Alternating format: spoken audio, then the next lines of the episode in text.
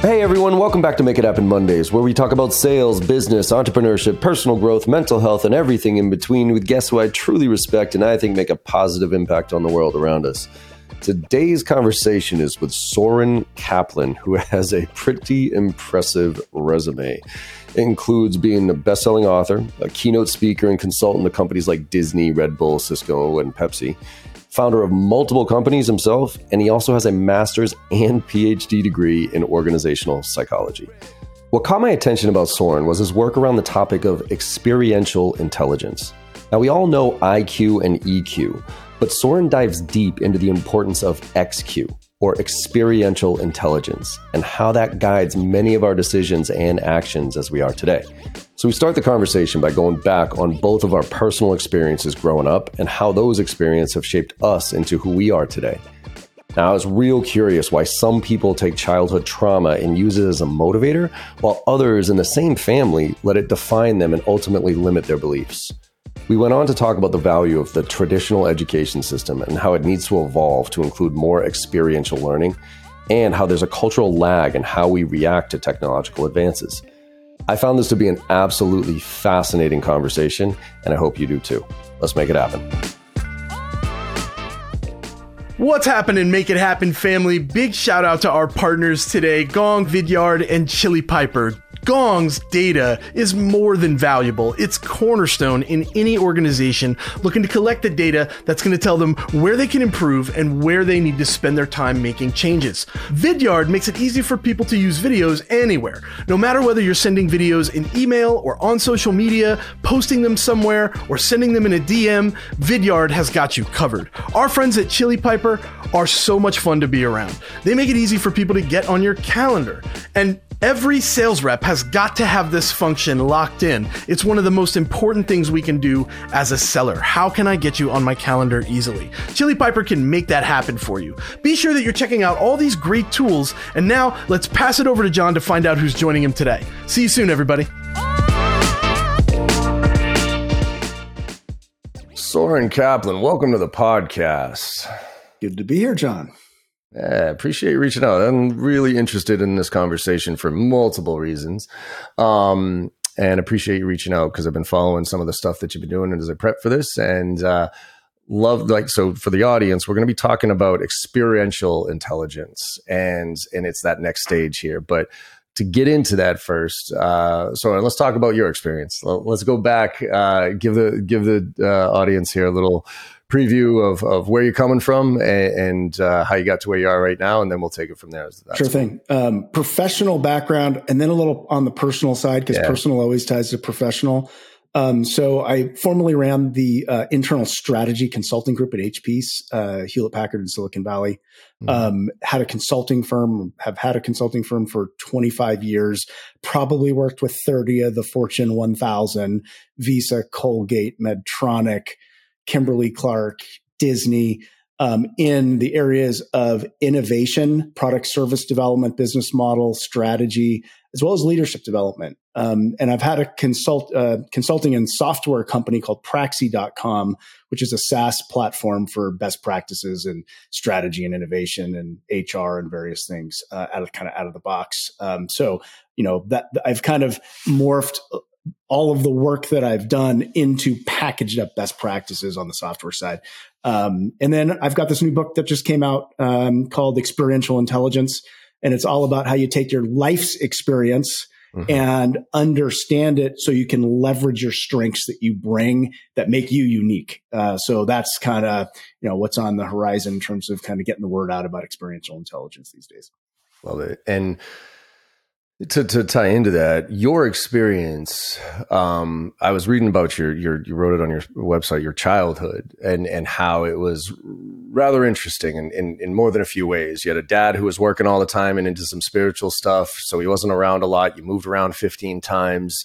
Um, you know, your mom had some issues. So, so talk us through that. Like what were, cause I always, you know, obviously who we are as children kind of turn us to who we are and and the nature nurture factor is going to be huge as far as this conversation is concerned so how did uh, maybe some of the highlights and how it shaped you yeah um, so you know my my insight just having worked in business for a long time is that a lot of people ignore the factors that shape them and then the triggers that they have. Like, mm-hmm. and, and it just gets in, either gets in the way, like really creates dysfunction in an organization or a team, or you just don't understand what's making you tick. So you can't optimize like your strengths and lean into them and leverage them. Now, I, I, you know, through various things in my own life, I had to kind of, kind of come to grips with some of the things that I was uh, dealing with because of my childhood. Now, I, like you said, I, my mother had a mental illness, got, she got it when I was three. My father was rarely around. He was kind of focused on some kind of alternative spiritual communities here in uh, California. Um, and, and I moved, uh, 16 times before I was 15. Now, I, it was, uh, looking back, it was pretty traumatic childhood. However, as I kind of address some of the trauma, but then re- recognize like those things gave me the ability to live with a lot of uncertainty, look at patterns in kind of social environments to kind of figure out what's going on. Use you know kind of limited data to pivot and you know make decisions. And then i realized as i was looking back it's like i kind of stumbled into innovation culture transformation strategy. It's like i'm using those things that actually were, you know, I developed because, you know, not despite my trauma, but because of it. so yeah. I'm like, wow, like, how do I help other people understand that their life's experiences give them strengths, no matter really what they are? It's just a matter of how do you kind of understand them and look for them and kind of decipher them, right? You said something that was interesting. You said, once I viewed my experiences in a different light, so there was like an inflection point because because it always fascinates me people who use these experiences to strengthen and ultimately become stronger because of them versus people who use the who have these experience impact them in such a negative way. And i'll use my wife as a perfect example. Like she grew up in a rather you know i don't want to say traumatic but her dad was piece of shit basically you know what i mm-hmm. mean and yeah. he wasn't there didn't really have the dad gene and and they got and he got divorced uh, from my wife's mom when i think my wife was probably six or seven or seven or eight and her her sister was 13 14 right so my wife used that as motivation to say, you know what, I'm gonna I'm gonna take this. I'm I'm gonna I'm gonna succeed despite this hand I've been dealt. Her sister eh, took the exact opposite, right? Her sister is now stuck in a world of depression and, and all sorts of stuff, and it all stems back from that trauma when she was a kid. So for you, I mean, because I mean, look, I, I got a 12 year old daughter right now. I can't imagine. I, have said I'm I am quote unquote stuck in my in my house now. As much as I hate the winter here in Boston, and my wife hates the winter here in Boston. I'm looking at snow right now, which I'm not a big fan of. You know, we're we're quote unquote stuck here until she graduates high school, right? Because I I don't want to move her all over the place. So so what was that inflection point for you, and why do you think some people take it as a motivator and some ta- people take it as a as I don't want to say excuse, but but you know it it drags them down as opposed to pushing them up. Yeah that's a great it's a great question. Um, the things that happen to us and i'll say that you know it's it's what happens to us. As we're young and we're growing up like things happen to us. It's not like you know a, a child has a lot of discretion. Things happen and you respond. Yeah. now those things that happen create oftentimes uh, beliefs about yourself about mm-hmm. the world about other people and so those beliefs can, you know, they can be positive too. Like, you know, you yeah. can have a belief like, you know, you can do anything or whatever it is, but they can also be self-limiting beliefs. And the trauma, kind of the, the trauma stuff oftentimes creates self-limiting beliefs like, you know, your wife's father, piece of shit. My mm-hmm. father was not around and didn't sp- want to spend time with me. And so, you know, those self-limiting beliefs like, I'm not worthy of attention. Mm-hmm. Or, you know, I, you know, I, I don't deserve the successes that I, you know, can, mm-hmm. could potentially create. Those things can really get in the way of your goals. And so for me, I had a number of different, you know, kind of struggles personally with, you know, separation from my wife and struggles with my, I have two daughters and I just, I was l- tried to, you know, kind of look internally as much as possible and say, what are these things getting in my way? The fear of disconnection with other human beings. So I didn't, you know, discipline my daughters and kind of provide a structure. I was kind of loosey goosey dad. and, you know, those, those are very personal things to me but there's some patterns that exist that actually apply more broadly. And it's, you know, it's, it's psychology, it's neurology, it's sociology. When those things combine, you can start to realize that we all are impacted by our experiences and we all have things to overcome, but we all have assets that we've gained from them. And so what I was able to do through a lot of work, being vulnerable with people I trust, doing some, you know, therapeutic work called EMDR, which is eye movement desensitization response, which basically kind of rewires your brain from trauma. There's a lot of research on that. Um, and I, I addressed some of the bigger things. And then I was able to say, wait, I, I can look at my, my own internal world a little bit differently. Meditation also helps, by the way, um, to kind of, kind of get grounded. And so there was a bunch of things I did um, but it was kind of hitting rock bottom as I defined it for myself, and then kind of recognizing that you know there's some patterns that exist that I needed to address in myself. But then there's broader patterns that I think I can help other people address too. Um, and so, you know, that's kind of how I came to came to it all. What was that? Um, what was the I the the acronym you used for the yeah, therapy? It's called I... EMDR and it's been used a lot. There's a great book called The Body Keeps the Score. Um, and it's it, it's really a groundbreaking. He this this author describes it. It wasn't invented by him, but EMDR is a way. It's used been used a lot with PTSD and uh, war trauma, and it essentially, as you have an experience as a child, usually, or, or any other trauma, your brain actually wires together the visceral response of that experience. So when something like, let's say, you know, you had some traumatic experience of being belittled a lot when you were a child and you actually get viscerally, when somebody says something negative to you, you kind of viscerally get tight. Well, it, you, 20 years later, you could be in a work meeting. And if you feel belittled, you might respond and reactively.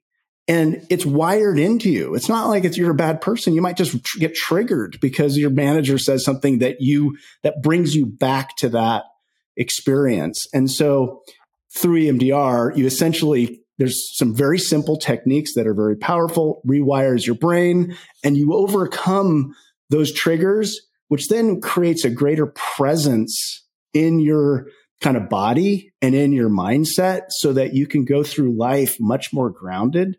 And you combine some of that with like meditation and you then be, can be open yourself up to be more aware of your own internal process and see your strengths in a new light. And that's exactly the dynamic that I, I went through. And it, it's, it's helped me personally back together with my wife, family doing great my businesses are doing great. And and so like y- you can like look at how what you need to heal from but then what you can leverage because you see things differently after that. Yeah totally.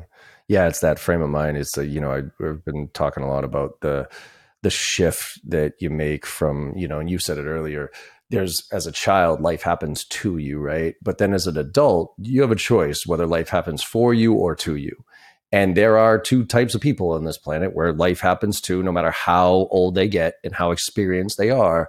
And there's another switch where life happens for that person. And it's the same switch when you realize like it's easier to go make $10,000 than it is to go save $10,000, right? Right. Yeah. But everybody's stuck on saving $10,000. But if you just shifted that mindset to say, uh, let me go figure out how I can make $10,000, it's a totally different game and and so those mindsets get instilled early on a lot of times or over a period of time. So you know the the notion that and, and it can be different for different people. That's that's some of the other challenge. But like i grew up with very little materially. Like we didn't have a lot of money. So i've always been very thrifty. And like that saving mindset is something that's that's in me. But i also have recognized i, I need to be entrepreneurial because i need to create like no one's going to create it for me. So like those two things actually have been quite helpful. Like I'm always really thrifty and I'm always kind of going like, what's the next big, what's the next deal? So, you know, those, if you can kind of decipher kind of, if you understand yourself and then you can look at those things and you can appreciate them and actually they can become part of your culture as a team, as an organization, if you're leading one. Um, but let me let me throw it back to you, John, because like clearly you you get it. You gave the example of your wife. I mean, I don't know for your for yourself. Mm-hmm when you look at the experiences you had, and they could mm-hmm. be either positive or or some of the bigger challenges you've had, you know, growing up or whatever. Mm-hmm. How do you what what were what were those experiences? And then what were kind of the mindsets you got from them or this, the, the abilities that you got for them that you use today to do what you do? I mean, you're quite successful. So how have you leveraged that in, you know, kind of from the past into your present and future? Uh, maybe you can bring that to life. I think people. Yeah. I mean, I, I've, I haven't done a lot, you know, for me, thankfully or not, I guess. um, I grew up with a pretty strong uh, backgrounds and pretty, you know, my parents were married for 55 years until my dad passed away. Um, I had the entrepreneurial gene, even though I didn't know it though. So here's where I think the a certain inflection point was. So my mom, I'm nine years older than my sister. Uh, I'm sorry, nine years younger than my sister when my mom had my sister, she was a stay at home. She was there for and everything else. Now, nine years later, my mom has a job at one of the top Wang laboratories. You probably remember them. You know, it was like Salesforce is today. Like if you worked at Wang, holy shit. But I was a kind of a pleasant surprise. I wasn't exactly planned, right? So, but my, my mom at, the, at kind of the height of her career, she said, I want my son to have the same experience my daughter did. So I'm going to quit this high paying, highfalutin job. I'm going to go home and I'm, but not I'm just going to go home. I'm going to go home and start my own consultancy. So when I came home, I lived in a split level and our basement or the you know the bottom level, uh, our our living room was half and half her office. So every day I came home and I looked to the left and it was her office, and I looked to the right and it was the TV. And my dad had always worked for the, he was a contractor for the FAA. So he was always there at home too. So they both worked at home. So I had this like non office DNA in me, even though I didn't know it, which is why when I got into corporate, it felt so wrong to me. I'm like, wait a minute, you're putting me in a box. I got to come into work at night. Like, what the, like, the, and I didn't know why it didn't feel right. But then I all of a sudden realized when I got into startups, I'm like, oh, I can breathe here and and I think one other kind of on the on the more traumatic side was, and you know, after talking to a lot of people about the imposter syndrome and a few other things that I have very deeply. Like I, anytime I'm talking to somebody who has a resume that seems you know important or you know whatever has gone to a college that's smarter than me, I'm always like, oh man, like do I believe it? Do I should should I be at this conversation? And the funny thing is, is five minutes into it, I'm like, holy shit, yeah, I should be in this conversation. This is super easy. But I think the reason is my dad, I absolutely love him to death. He passed away a year and a half, two years ago coming up here. My dad was one of the smartest people I've ever come across in my life. Like he was, a, he was a mechanical engineer. He got his PhD at Brown. He taught, you know, he taught calculus while he was getting his PhD. And, and I remember, I don't want to say being intimidated by his intelligence, but almost looking at it like I could never be that smart. You know what I mean? And and then to tie that, I remember vividly when I was a kid, probably my earliest negative memory was when I was reading a book. Um, I I, I kind of said a word wrong or something like that, or I mispronounced it, and my, and my dad laughed. And when he laughed, I, I remember holding it together while I was reading, but then I went in my bathroom and I cried because I, I like I felt like he was making fun of me. So guess what? I don't like to do today. I don't like to read. I genuinely do not enjoy reading. I, I think my brain is, has, has compounded it because now I fall asleep when I read. You know, I read five, six pages of a book and my brain, brain says, fuck you. I don't want to do this anymore. And I, and I get tired. I get lethargic. I get, you know, and so between, and I've always said I'm not the smartest kid in the room. Like I know I'm not the smartest kid in the room and I always diminish my overall intelligence. And we'll break this down into EQ, IQ, because I yeah, believe sure. I have a very high EQ my IQ is average, you know, slightly above average, maybe whatever. Uh, but my experiential uh, is is really strong. Yeah. And, and that's what I'm applying today. And so those are the kind of the, some of the thresholds for me of where I've realized uh, how they've used to shape me to where I am right now. Because I have the very same last point I'll make is I have the very same thing as you. I feel like I've been blessed with an opportunistic mindset where I can look at situations and with very limited data points, I can usually make a pretty good call and not overanalyze it and jump into it. Whereas other people would overanalyze the shit out of whatever it was and they would take too long to make the decision. The um, some of that. So thank you for sharing that. Um, I think that that is incredibly insightful. And if you we decipher it a little bit more, just in terms of kind of your experiences delivered certain beliefs as well as abilities, mindsets as well as abilities that then has led to certain assets that you have that are lead to your success. Now, you know, the, the challenges, like you just, we talked about kind of the imposter syndrome and the reading. you know, clearly you looked up to your father. There were, you put certain standards on yourself. Yep. When he laughed about the word mispronunciation, you probably experienced some shame uh, around that. Yep. And then you didn't want to feel that again. And so you nope. decide, so, you know, you kind of shut down the reading gene. Um, mm-hmm. It's in there and you can always kind of get it back is, is also the point. But, you know, that, that also means like you kind of don't want to take a risk perhaps around reading in, reading in public or just, you know, whatever it is. And so it, it, that's a great illustration of the self-limiting beliefs and barriers that can be created. And, you know, if, if it, that concept of risk, I mean, for you, it might just be, you know, reading out loud in a group. And I'm making that up. But, you know, for other people, it can be about risk around literally like starting a business or failure. Like you can't fail. And if you can't fail, then you're never going to be entrepreneurial. So, you know, it can be bigger as, as the point, but you also illustrated like your, the example of your mom, like what a great role model. Like, you know, she wanted to give you something and she, you know, create the home office. Well, for however many years you were going out into the living room and seeing the work ethic and seeing kind of the flexible work environment, um, you know, kind of the way pre COVID that now everybody's kind of got the same thing going on. Like you, you learned and you saw and you absorbed that role modeling that then says, Hey, you know, if we want to do something in life, you quit your job, you you know, you do something different, you kind of change, kind of change things up and it works out. And so you kind of have a now a mindset. There you go. Make it happen. You know, make it happen is what it's all about. So, yeah. um, you know, you, you've just illustrated both sides of the coin is my, my point. Mm-hmm. And there, you can even look at your awareness of the, of kind of the challenge as a strength too, because not everybody's aware of those, of those yeah. things. Right. Yeah.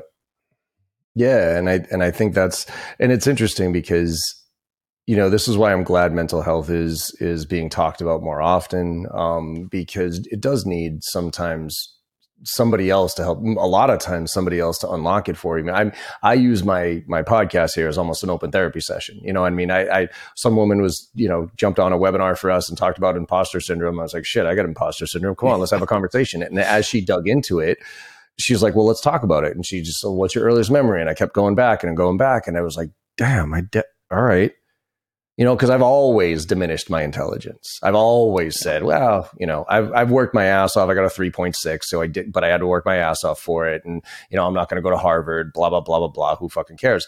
But I've also diminished education.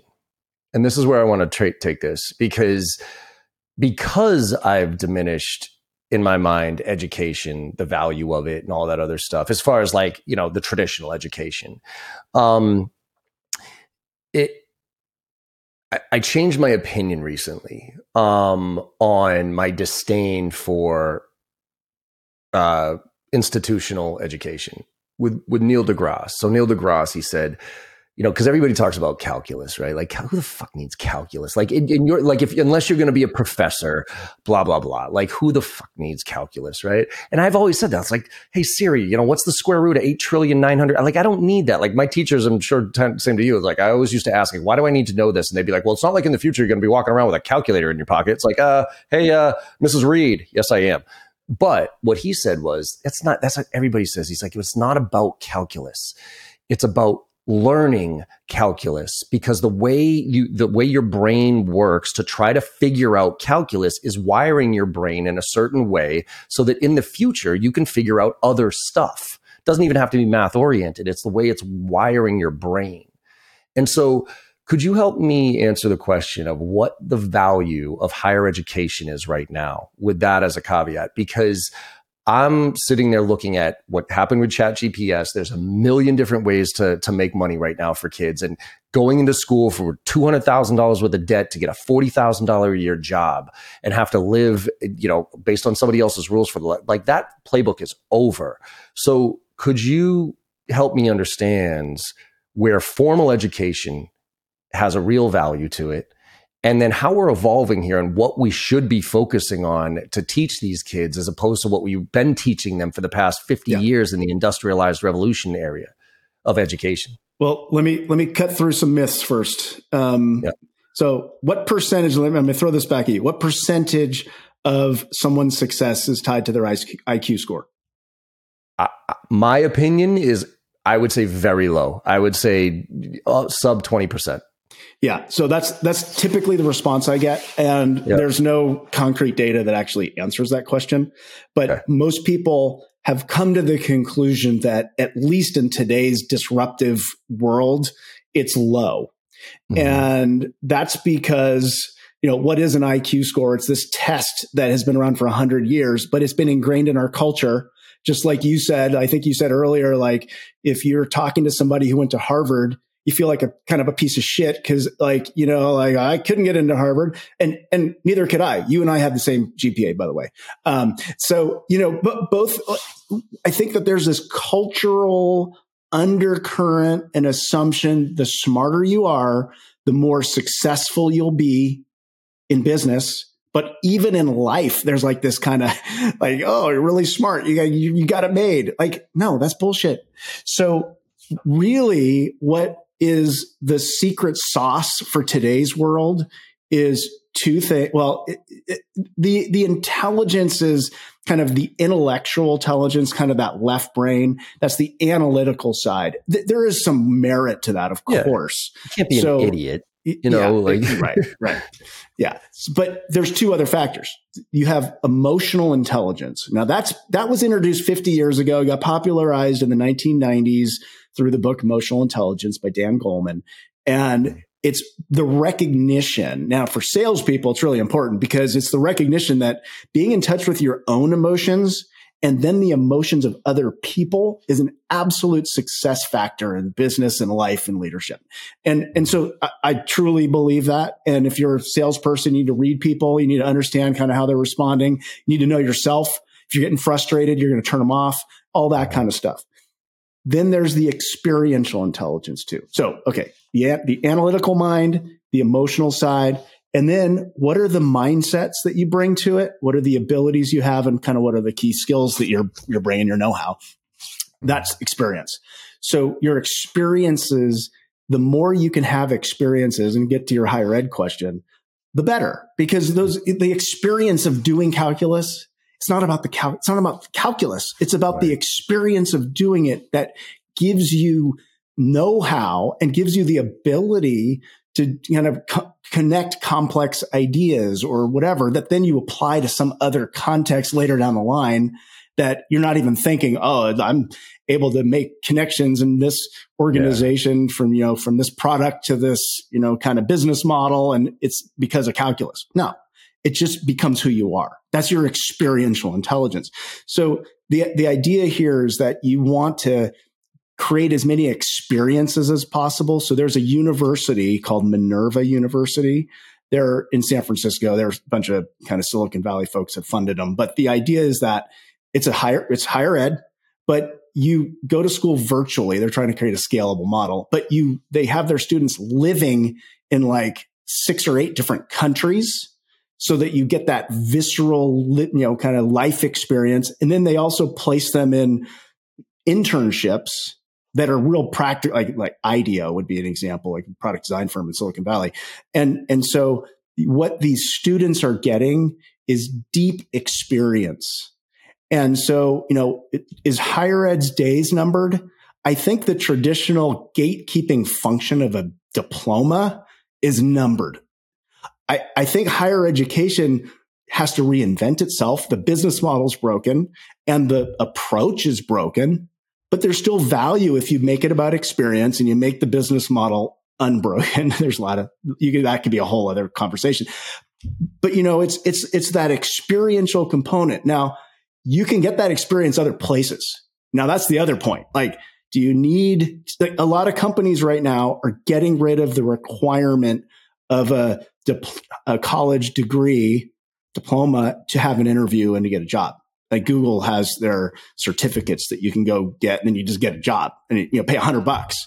So I think a lot of organizations are recognizing if you use that as a gatekeeping function, you're you're locking out the talent that's going to drive your future. So you got you can't do that anymore.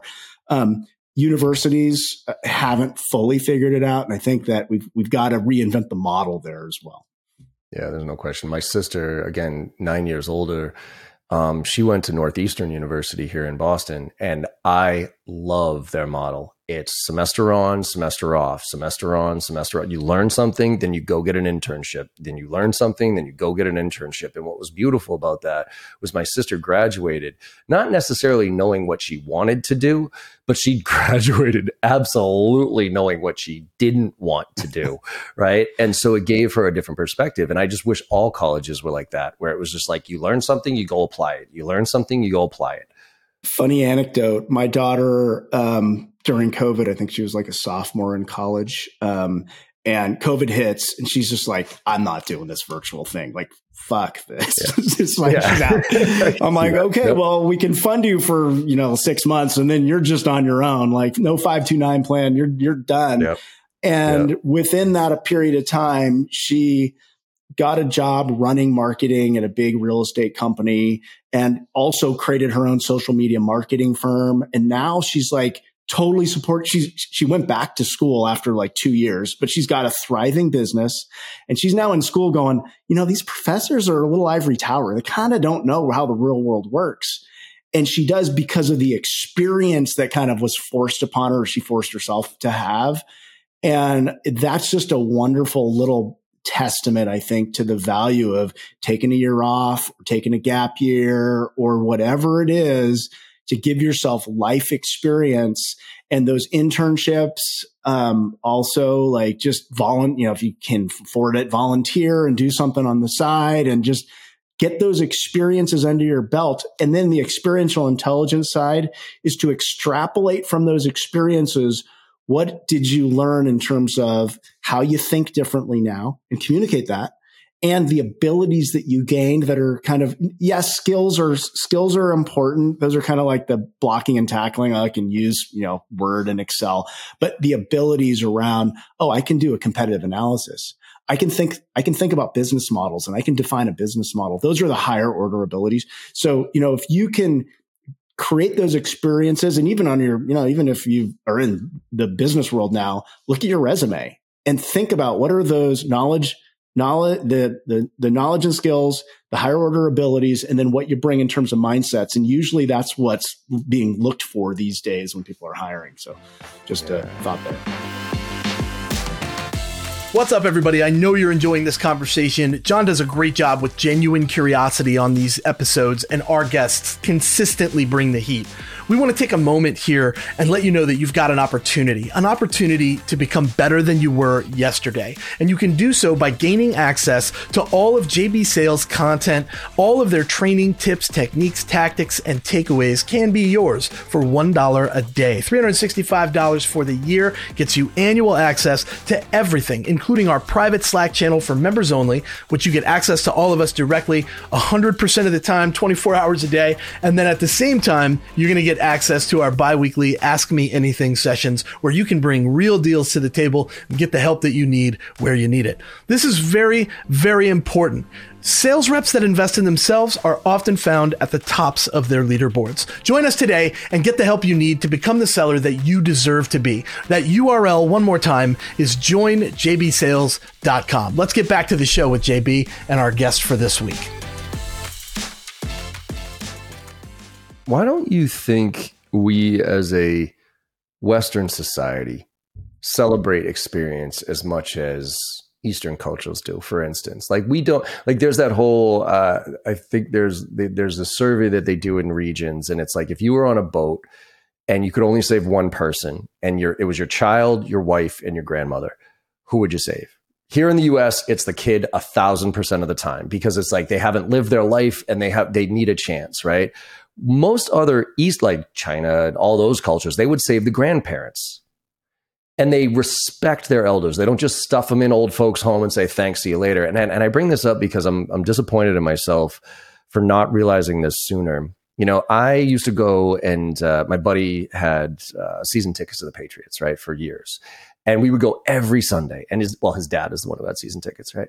And his dad, big guy, he would literally just sit there and read his paper the whole time. And I'd be like, hey, Joe, what's going on? Joe, hey, but yeah, Mr. Levangie, Mr. Levangie type of thing, right? And I never engaged with him. I never, you know, maybe a few niceties, whatever. And when he passed away, his obituary, I read his obituary and I, I, I was so disappointed in myself because like he had had four startups. He he was part of two venture capital firms. Like, and I'm like, the amount I could have learned from this guy just by sitting down for one beer a weekend with him and just taking a half an hour out of my binge drinking fest there would have been immense. I would have been able to get my MBA from this guy. But yet we all are like, oh, that's so and so's dad. Oh, that's grandpa. Like, who cares? Like, why do you think we devalue it so much in Western Western culture? It's a great question. I, I our culture um, and, and, the way it's evolved, we we really want instant gratification. We want instant results. Um, we want quantifiable kind of value. We're very financially driven, and motivated yeah. in our culture as well. Um, and so when you when you look at those things, the the patience required and the work required to hear someone's story and then internalize it in terms of well, what are the, what are, what am I learning from it, and then how does it apply to me? So it's mm-hmm. like kind of takes work. Yeah. Um, oh, it takes a lot of work. Yeah. So so so when when you look at other cultures, I, I traveled. One of the greatest gifts my father gave to me. My father was was like I mentioned, not around a lot, but he was very connected to some of the Eastern mystics uh, in India, and he gave me a trip. I traveled alone right when I graduated college to India for a couple weeks, and it blew my mind.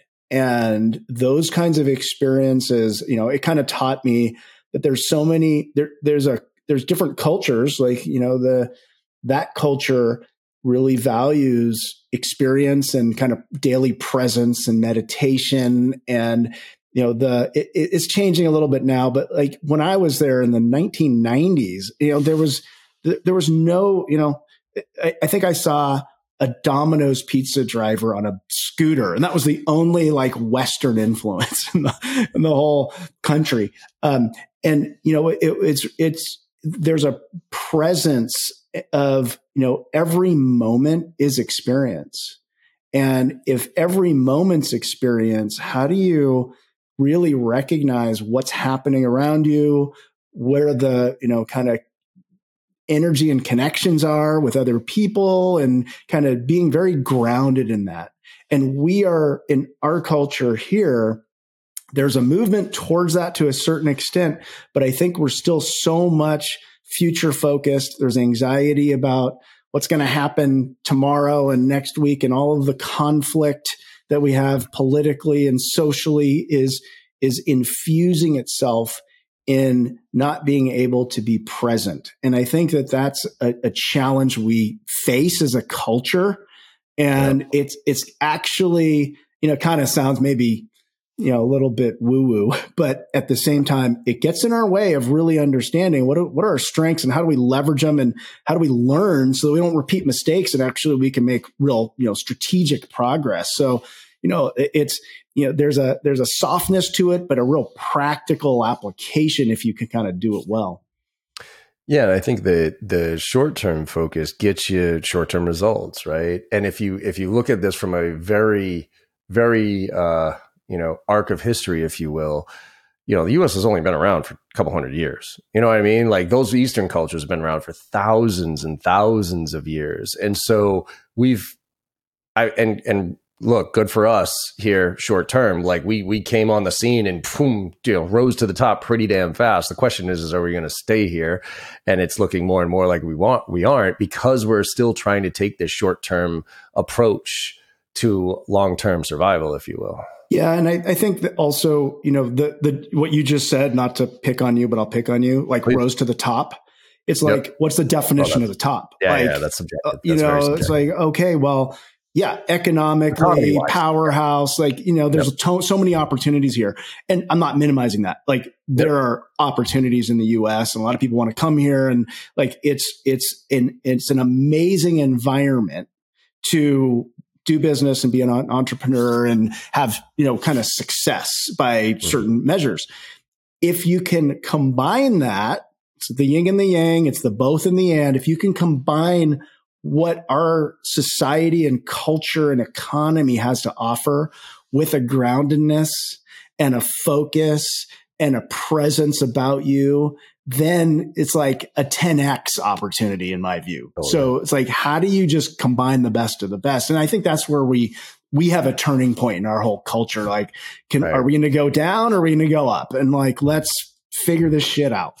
Yeah. And we're in it right now. We're at, we're at that inflection point right now. Yeah.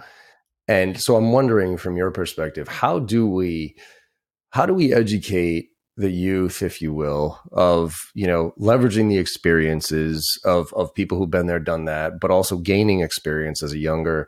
Because let, let's paint this picture, right? Say you've done what you're supposed to do your entire life, like you you went to school, you know, you got you you got your degree, you're probably in debt, uh, you've taught to the test, you've gotten your good SAT score, good for you, and all that other stuff. And now you're like, you don't have experience, Soren. Like you you have educational experience, but you don't have any real experience. Um, because there's this theory that I have that I have in or my discussion around this point is uh, Gen Xer, right? Last generation to kind of figure it out right? When you and I were kids, mom kicked us out of the house, said, burn down the house, uh, you know, just don't burn things down, be back by dinner, see you later, right? We were, we were, uh, uh, what are they called? Whatever kids that get grown up by the TV, right? That type of stuff. So, but now every kid, their lives are so structured, it's painful, right? And I look at this with my daughter, right? They, they go from school to this hour to this hour, then they have soccer practice for two hours, then they have, you know, iPad for 30 minutes, and they, so they go through their whole lives structured. And then they get out into the real world and they have some idiot like me look at them and say, Hey, figure it out. And the kid says, What do you mean figure it out? Right? Tell me what to do. And so the, the response from somebody who's been there, done that experience, da, da, da, da, oh, you don't know what to do? Let me tell you exactly what to do. And in our world of sales, it's here's a script, here's a template, here's the slide deck. And, and you give a kid a template, a, a, slide deck, a script who's been taught to those things their entire life. They will read the template, they will read the script, they will read the presentation. So my, my, my answer to it is structure, not scripts. Give them structure, let them play within that structure. And, but we have to give it to them because right now they have none. And, and I think without structure, this, this generation is struggling. With structure, they'll execute better than you and I ever would. The, the concept of experiential intelligence is uh, I've applied it in my book to business and teams and you know to a certain extent psychology because it's like we're all people and we got to come yep. you know see our shit in order to improve ourselves and achieve our goals and stuff. But it, it's a broad concept, just like IQ and emotional intelligence. Yep. Y- you want to think about it as a parent, you want to think about it as a teacher, you want to think about it as a community. And so you're a great example because, you know, the whole helicopter parenting and kind of what the, the structure is that the over structure that's happening. Um, if you think about what builds resilience and what builds creativity, it's lack of structure. It's lack of structure. So like if you want to be a good parent these days, it's about creating structure for downtime or giving your kid options so they can figure out what they care about and not forcing things on them. Like here's four or five things, or let's open the catalog of the community, you know, kind of events that are happening and let's pick one this week. There's various things that we can do within a structure to have unstructured structure. And I think that that is a message that we need to kind of instill more in uh, formal education and higher you mentioned higher education also giving people options or you know kind of various internships or you know kind of you have to do this but the world's your oyster figure out figure it out and so that i think that those are the the the things that we need to provide as structure so that we can build the you know, kind of the, the abilities and the way to think about choices, think about options, think about like what is going to work here and not work here. And what do I really care about as a human being? Because with that over structure, you, st- you lose yourself.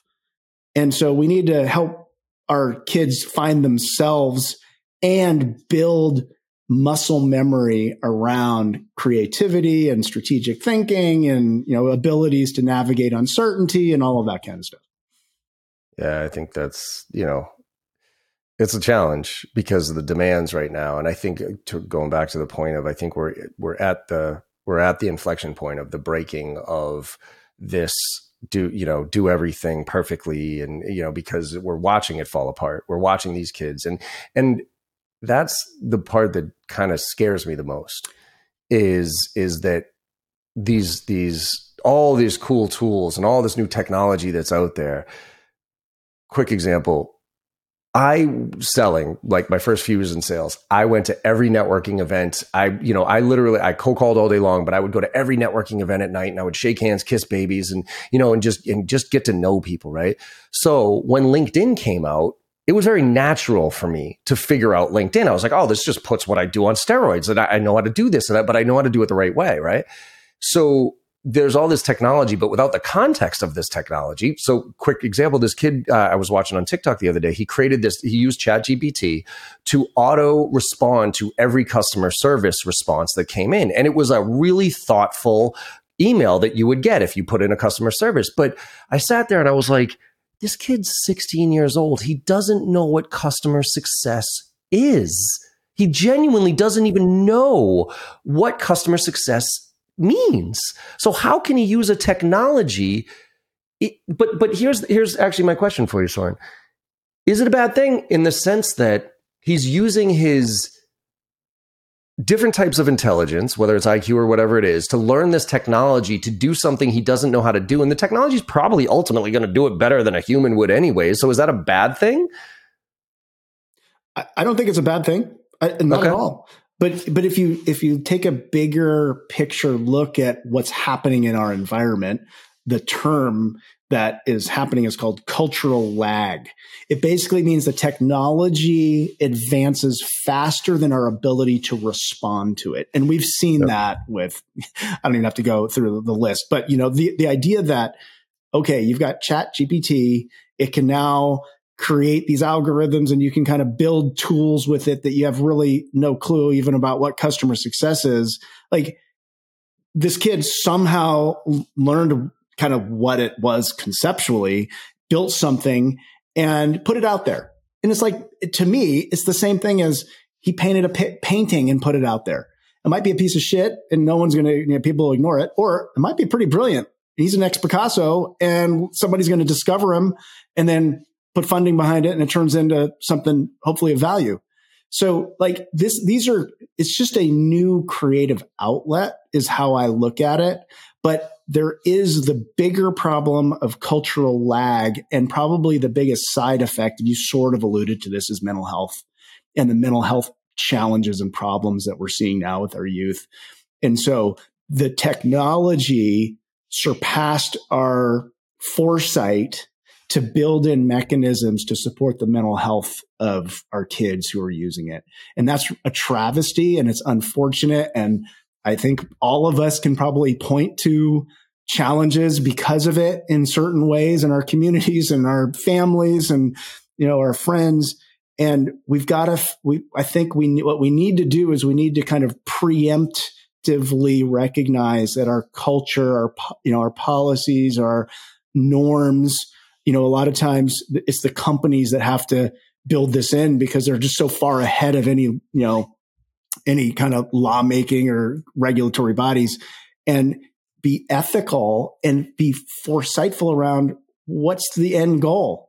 Does being right. at the top mean all about profit or does being at the top mean we're helping people and we're being a benefit to society and we're creating a strong culture because we want to compete globally and we need different things other than an economic, you know, economic powerhouse to compete globally. We want like, you know, sane people and grounded people and educated people from just the standpoint of just knowing who they are as people. Like, like let's redefine the definition of some of this stuff and then take a, a, a leadership position as companies, as teams to address that cultural lag problem.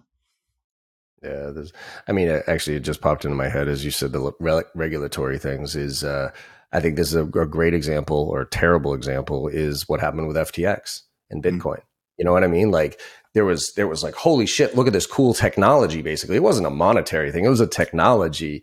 And you got all these kids with no financial background, nothing. You know what I mean? Playing around with markets, and all of a sudden creating billions, if not trillions, of dollars worth of wealth with no regulation and basically their only response was well it's on the blockchain. So it's like it's like okay thanks but like there's got to be a regulatory factor in here in case i lose my money on blockchain. So i think that was a perfect example of where technology outgrew our ability to under really understand it and kids without the XQ were using it to create massive amounts of wealth and then it all came crumbling down because the foundation wasn't there.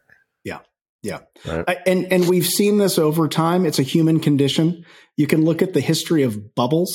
You know, like I lived through oh, yeah. the dot com bubble, but there yep. was a tulip bubble in Europe like 200 years ago. yeah. I mean, everybody thought tulips were the, the bomb, right? And everybody, yeah, like, literally, there was a tulip bubble. So, you know, th- those kinds of things can, you know, we get ahead of ourselves and you can count on, you know, reactively government and, you know, regulatory bodies to kind of intervene. But I think we, the difference in competitiveness from a societal standpoint will come in self regulation. And we've got to figure that out. Couldn't agree more. One last question is a very pointed one on that, on that what causes this because i'm just more curious than anything else and i th- again i think this is one of the bigger challenges i'm seeing with this newer generation coming into the workforce the willingness and ability to accept feedback where if if you from a psychology standpoint or whatever going back to like how tying into the fact that I don't like to read with maybe one day my dad you know laughed at me type of thing where does the inability to to receive feedback where might it come from? I'm not i'm not saying there's one answer to this but i'll give you a quick example.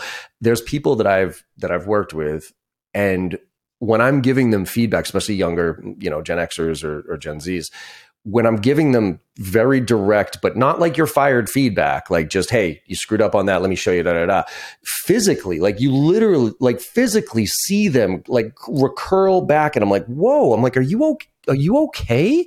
Like, is, are, and they'll be like, oh, no, no, I'm fine. I'm like, uh, and no, no, I like feedback. I want feedback, but they're like, like they physically look like they're about to throw up. So, where in the world would the, with that experiential component come from about the, the visceral physical reaction to getting any type of feedback? Because i think there's a big fear right now of giving any type of feedback to anybody because there, there's a fear that it, there, it's going to be like oh my god you're not sensitive enough. Oh my god whatever. But feedback is the most important thing that we can give based on our experience so where does that rooted from? Because I'm trying to figure out if there might be a way that I can uncover it with people to say, hey, did something happen that you don't like this feedback, or I can adjust my approach a little bit differently? Is there something that you could point to on that? So it's a it's a dynamic and a feedback loop. Um, there's certain things you can do to give feedback, but there's also certain things that you can't do because what is feedback to people who recoil from it? It's a threat, and it's a threat to their sense of self. And so it, it, it, usually is conjuring up some kind of belief about themselves. They're not good enough. They're a failure. They're, um, you know, it's usually those kinds of things. And, yep. and so feedback itself is a threat. Yeah. And so, especially with someone you respect, and so, of course, there's, you know, there's whole courses on how do you give feedback and like, you know, kind of be, communicate well and all that. And, but at the end of the day, I had my, one of my first bosses, big consult, you know, small consulting firm. Um, the partner said, you know, I want feedback because it makes me better. It makes me a better person. Like, and, and he was even joking, like, he had a mustache. He's like, if I have food in my mustache, I want you to tell me because like, how would I know otherwise? And like, uh, and, and that, that little moment, I mean, this was like 25, 30 years ago.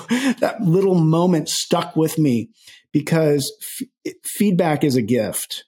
If, if given with, with the intention of care and growth. Now, you can't do anything about someone, however, who has had a, who has those self-limiting beliefs about what feedback means to them. And, and I think that that's an opportunity to create a dialogue though about like, what the feedback really does mean. It doesn't mean this. And a lot of times they're not conscious of it. Like you're not thinking, I don't want feed, I'm recoiling I don't want feedback because I, uh, I'm going to feel like a piece of shit or because I'm, you know, I believe I'm a worthless person. Well, you don't have to be a psychologist to kind of get like if somebody's struggling with feedback, it's probably because they're struggling with something bigger about themselves. So, you know, it, it, just by basically saying what you said, you know, I, I think this is an opportunity and this isn't about you as a person. This is about how we can make, make things better and how we go after the next deal or how we create a better team. And, and then role modeling the vulnerability too. Like meaning like if you're going to give feedback, usually you're in a position to, you know, kind of, you know, you're leading a team or something and being able to say, here's some of the feedback I used to get or here's some of the feedback I got recently and I'm working on these things because the more vulnerable you can be yourself, people pick up on that. They let down their guard and then they can be vulnerable back. And you start to, instead of ratcheting up intensity, you kind of create a, a, a kind of more grounded environment to have those conversations. Love it. Yeah. And I think uh, a lot of leaders out there need some help trying to figure out how to create those environments to foster that creativity, to share those experiences because there's it's it's the rules have changed. Period. Uh, I think COVID was the was the obvious inflection point, but I think it just accelerated what was happening in the first place. And the last analogy I'll use here is, unfortunately, my my favorite team here, uh, the Patriots, and Bill Belichick. I genuinely think that the game has passed Bill Belichick by because he is do as I say, do your job, you know, it doesn't matter how good you are. Tom Brady be damned, even though obviously he's the reason we got at least three of the six championships. But, um, but you know, and and this new generation coming into the NFL, that's not how they operate. It they want to know why. They look at themselves as a brand. They're trying to figure out, you know, where they fit. They they they need to understand the reasoning behind it. They're not just you know do what I tell you to do. And I fundamentally think that is the problem with Bill Belichick right now is that he tried this year to do things the way that he's been used to doing them. And I think the same thing with managers. We are so far away from the world of do what I tell you to do, make 50 dials today that that if the ones who are not picking up on that and sharing their XQ, sharing their, you know, building their EQ of their team, they're those are the ones that reps are going to come and go you know within six months of working for their organizations yeah I, am big on goals and also principles operating principles because yep. those are more flexible and then yep. from an experiential intelligence standpoint you need a diverse team and yeah. I'm, I'm using diversity in this most broadest yep. way right now in terms of experiences like we all have mm-hmm. different experiences because we all live different lives. Um, yeah. How do you look at your team and decipher and, and even say, you know, like, w- what are the things that you've done outside of work, outside of your resume that you think have given you strengths and assets that you can bring to us? And those, that's the new, that, that's the new secret sauce of talent management and recruiting is like looking at broader views of experience and not stuck being stuck with those resumes and then leveraging that in a flexible way and you know stacking your team with the diverse experiences and giving principles that are you know based in real goals but also based in values that are meaningful for yourself. And and and I think that that's how we try to start to address some of the challenges that you you've been listing off along the way as we've been talking. Yeah. Yeah, well, we're hopefully chipping away. Uh, I think we're, we're hopefully at that inflection point. We we could start to move this in the right direction here, because uh, you know if you listen to the news, uh, everything's heading in the wrong direction. But I think we have the opportunity to to do our little part at moving in the right one, and hopefully we did that with this conversation here, Soren. So tell everybody else, uh, tell everybody where I can find out more information about your book, about what you're doing, and and uh, follow you and everything else. My website's my name, SorenKaplan.com, S O R E N K A P L A N dot com. And you can get a, the first chapter. You can just download it and check it out. Uh, if you do buy the book, I've got a full toolkit with a lot of the kind of practical tools and templates that I've kind of been alluding to and describing as we've been chatting. Um, and then from there, you know, social media on all most of the channels and uh, you can find me there as well. Fantastic. Awesome. Well, I appreciate you coming on here, Soren. I really enjoyed the conversation here. John, very insightful questions, and, and thank you for uh, bringing to your audience uh, some purposeful, meaningful dialogue as well. Thank you. And everybody listening, hope you enjoyed the conversation as much as I did and got something out of it to hopefully make you think a little bit differently or do something a little bit differently today. And like I always say at the end of my podcast, go out there and make somebody smile today because no matter how bad your day goes or how bad you think it went, if you make somebody smile today, you know you had a good day and the world needs a lot more of that right now. So thank you all very much and I'll see you on the other side. Thank you so much for your time today and listening to the podcast. I hope you enjoyed the conversation as much as I did. With your support and our incredible guests, we're one of the top sales podcasts in the industry with over a million downloads, and I can't thank you enough. To keep the momentum going, if you could go to your favorite podcast platform and leave us a five star review, I would greatly appreciate it. In return, I will answer any question that you have on Instagram. Hit me up there at John M as in Michael Barrows with a video question or a DM, and I will get right back to you, I promise. And last but not least, if you're looking for training, I'm adjusting my training approach this year, and I'm actually going to be delivering training to the masses. I'll be delivering live training the first and second week of every single month with our two marquee courses, Filling the Funnel and Driving a Close, to anybody who wants to join. And it includes membership in our on demand platform with weekly AMAs. So you can go to jbarrows.com slash open to check out the details. Thanks again and have a great day.